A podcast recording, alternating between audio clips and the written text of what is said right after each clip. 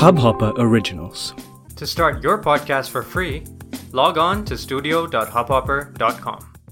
हम कैद हैं कहाँ है, हमको कोई रुलाए, हर रुख जख्म छिला है, हमको कोई रुलाए। तुमने तमाशे देखे, तुमसे गिला कहाँ का, तुमने तमाशे देखे, तुमसे गिला कहाँ का, हम पर तो जग हंसा है, हमको कोई रुलाए। एक माँ की कोख में जो बच्चा है शाद माँ है, एक माँ की कोख में जो बच्चा है शाद माँ है, जो निकला वो रोया है, हमको कोई रुलाए। मूरत भगत से कहती, मुझको भी आग दे दो, मूरत भगत से कहती, मुझको भी आग दे दो, होना पत्थर सजा है, हमको कोई रुलाए। अश्कों में ये सिमटना, रोना ये पीट छाती, अश्कों में यूं सिमटना, रोना ये पीट छाती, बेकार सिलसिला है, हमको कोई रुलाए। तूने हयात चाहा कि तेरा दर्द कम हो, तूने हयात चाहा कि तेरा दर्द कम हो, चाहत से कुछ मिला है, हमको कोई रुलाए, हमको कोई रुलाया, हमको कोई रुलाए। तुमने तमाशे देखे, तुमसे गिला कहाँ का, तुमने तमाशे देखे, तुमसे गिला कहाँ का, हम पर तो जग हंसा है, हमको कोई रुलाए। ये गज़ल जो है ना, बहुत लोगों को समझ नहीं आएगी, और हो सकता है कि बहुत लोगों को समझ भी आए।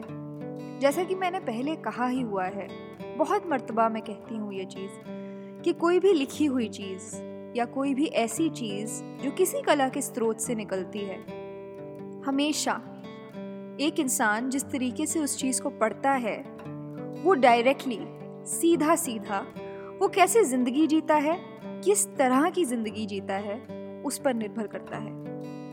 एक शेर है, कौन रोता है किसी और की खातिर है दोस्त, कौन रोता है किसी और की खातिर है दोस्त, सबको अपनी ही किसी बात पे रोना आया, सबको अपनी ही किसी बात पे रोना आया।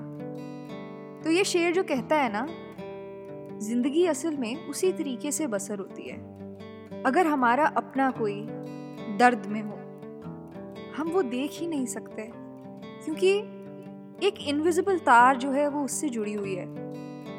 एक डोर हमारे जिस्म में है, हमारे शरीर में है, और दूसरी तरफ वही इनविजिबल तार जो है वो किसी और के शरीर में जाके उलझ जाती है, और धीरे धीरे धीरे करके जब दूसरा इंसान दर्द में होता है ना, तो वो तार जो है को कुछ इंटेंगल हो जाती है, कुछ अड़ जाती है और उस अड़ने के प्रोसेस से ही उसके शरीर का दर्द हमें होता है। लेकिन आप यही दर्द किसी और में जो आपका अपना नहीं है उसमें देख लीजिए।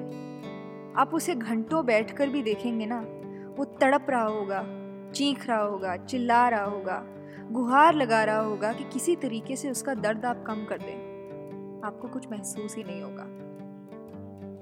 यहाँ इंसानियत की बात नहीं कर रही मैं, यहाँ प्यार की बात कर रही हूँ मैं। ऐसी कौन सी चीज़ है जो अपनों को अपना बनाती है और परायों को पराया? वो है एक डोर, वो प्यार की डोर। और वो प्यार की डोर किसी से कैसे बनती है? वो प्यार की डोर असल में एक बहुत छोटी सी चीज़ से बनती है, जो है किसी के साथ वक्त बिताना। ये जो ज़िंदगी है ना, ये असल में सच में एक कोरी किताब है। और कोरी किताब इसलिए है क्योंकि हर दिन हम उस किताब का एक पन्ना जो है भर रहे हैं, इंटेंशनली अनइंटेंशनली हमें नहीं पता। मैं अभी ये रिकॉर्ड कर रही हूँ, ये रिकॉर्डिंग भी आज के पन्ने की स्याही है और बनेगी। कहा जाता है कि हम अपनी किस्मत लिखवा कर आते हैं, अपने नसीब अपनी पेशानी पर लेकर आते हैं। लेकिन हमें ये कोई क्यों नहीं बताता कि जिंदगी एक किताब है और हमारे पास स्याही भी है। बात सिर्फ इतनी है कि ना वो किताब दिखती है ना वो स्याही दिखती है, क्योंकि वो स्याही पलों और लम्हों के हिसाब से हमें मिलती है। हमारे ऊपर है कि हम उस स्याही को किस तरीके से खर्च करें और उसे इस्तेमाल करके क्या लिखें उस जिंदगी की किताब पर। ये जो एक कॉन्सेप्ट है ना फ्री विल और प्री डेस्टिनी में, ये असल में कॉन्फ्लिक्ट हो ही नहीं सकता, क्योंकि बहुत चीज़ों का इख्तियार जब हमसे छीना गया है तो उसी के बदले बहुत चीज़ों का इख्तियार हमें दिया भी गया है। और उसी को शायद कहते हैं कर्म। इस गज़ल का दूसरा शेर है, तुमने तमाशे देखे तुमसे गिला कहाँ का, हम पर तो जग हंसा है हमको कोई रुलाए। इसका जो काफिया है वो मैंने हमको कोई रुलाए का जो असल मतलब होता है उसके लिए नहीं लिखा था। इसलिए हर शेर में आपको दो एकदम उल्टी चीज़ें बोलती हुई मैं मिलूंगी। हंसना, रोना, शादमा होना, फिर मायूस हो जाना, ये सब साथ में आएगा।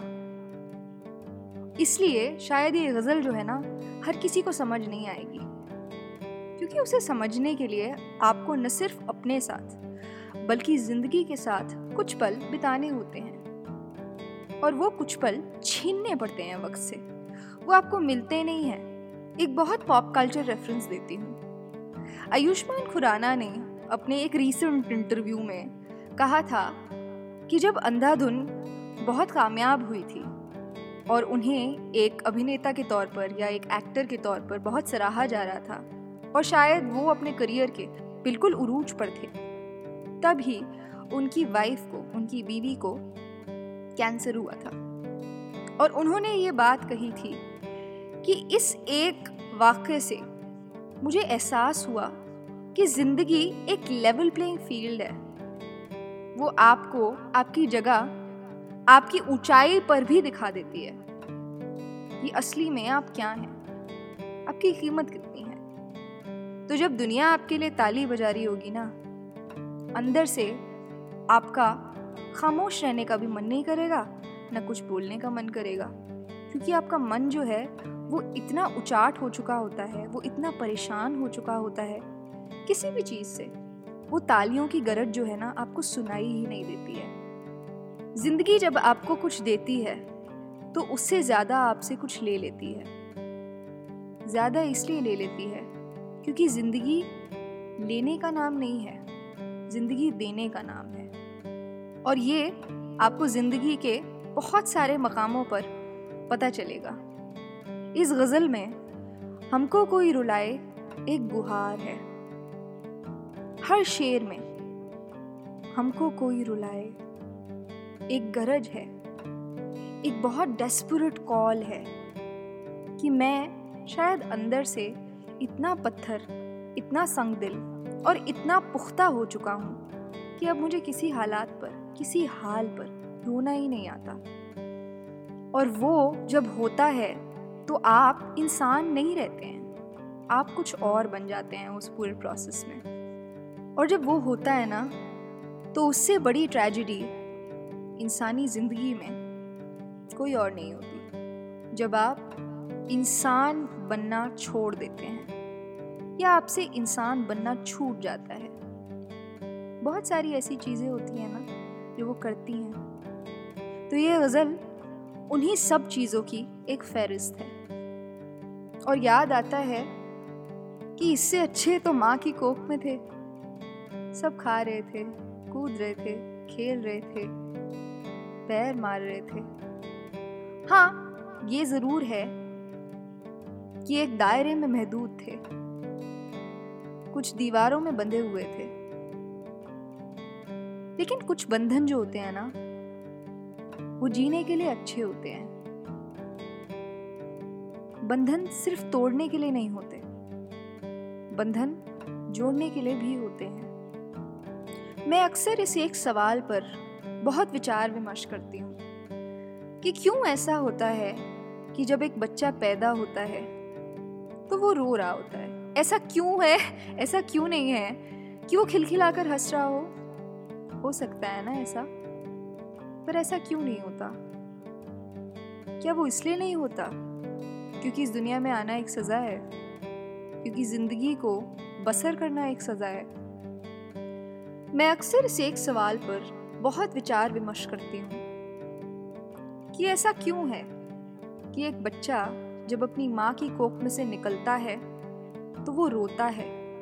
ऐसा क्यों नहीं है कि वो खिलखिलाकर हंस रहा हो? आखिर खुशी की बात है, बच्चा हुआ है। क्या वो इसलिए है क्योंकि ये ज़िंदगी एक बहुत बड़ी सज़ा है? ये हयाते हस्ती जो है, ये दुनिया जो है, ये हमारे लिए एक प्रिजन सेल है, ये हमारे लिए एक काल कोठरी है। और इसी एक आइडिया पर, शायद इसी एक सवाल पर मैंने ये शेर लिखा था। एक माँ की कोख में जो बच्चा है, शाद माँ है, खुश है वो, वहाँ पर जो निकला वो रोया है, हमको कोई रुलाए। तो एक वक्त वो था जब मैं रोई थी, और एक वक्त ये है जब मैं फिर रो रही हूँ। बात इतनी है कि उस वक्त मेरा हालात पे कोई कंट्रोल नहीं था, कोई इख्तियार नहीं था।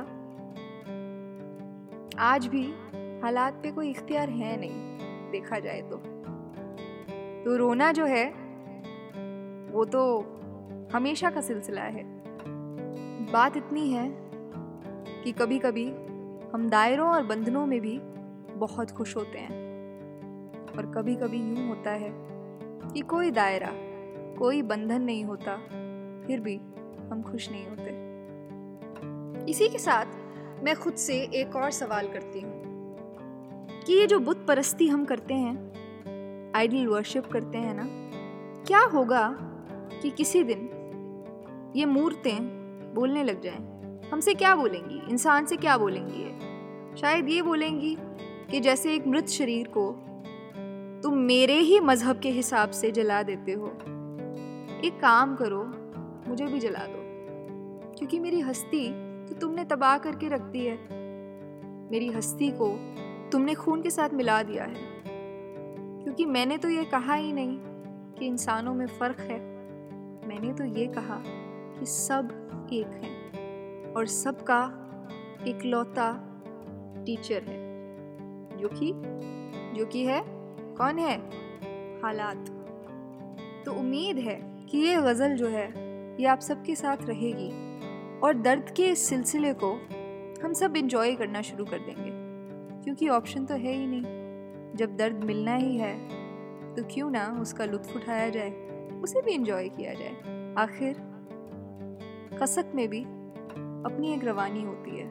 कभी कभी मुझे लगता है कि मेरा पॉडकास्ट कौन सुनता होगा, क्योंकि ना मैं कोई स्क्रिप्ट बनाती हूँ, ना मैं किसी चीज़ के बारे में सोचती हूँ, बस बैठ जाती हूँ माइक के आगे और बस जो ख्याल आता है वो आप लोगों के साथ बांट देती हूँ।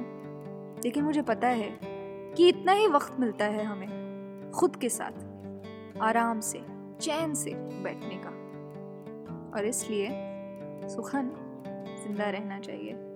अगर आपको मुझ तक कोई भी बात पहुंचानी हो तो मैं इंस्टाग्राम पर हूँ, मेरा हैंडल है वृंदा हयात वैद। आप मुझे अमूमन सारी जगहों पर ही पा सकते हैं, एक बहुत आसान सा गूगल सर्च कर कर। लेकिन अगर आप मुझ तक ना भी पहुँच पाएँ और अगर आप ये सुन रहे हों और अगर आपको दुनिया का कोई भी दर्द सता रहा हो तो याद रखिए कि उसका लुत्फ़ उठाया जा सकता है। जब क़ैद रहना ही है तो फिर चेहरे पे मुस्कुराहट लेकर रहते हैं ना। अंटिल नेक्स्ट टाइम, सुखन जिंदा रहे।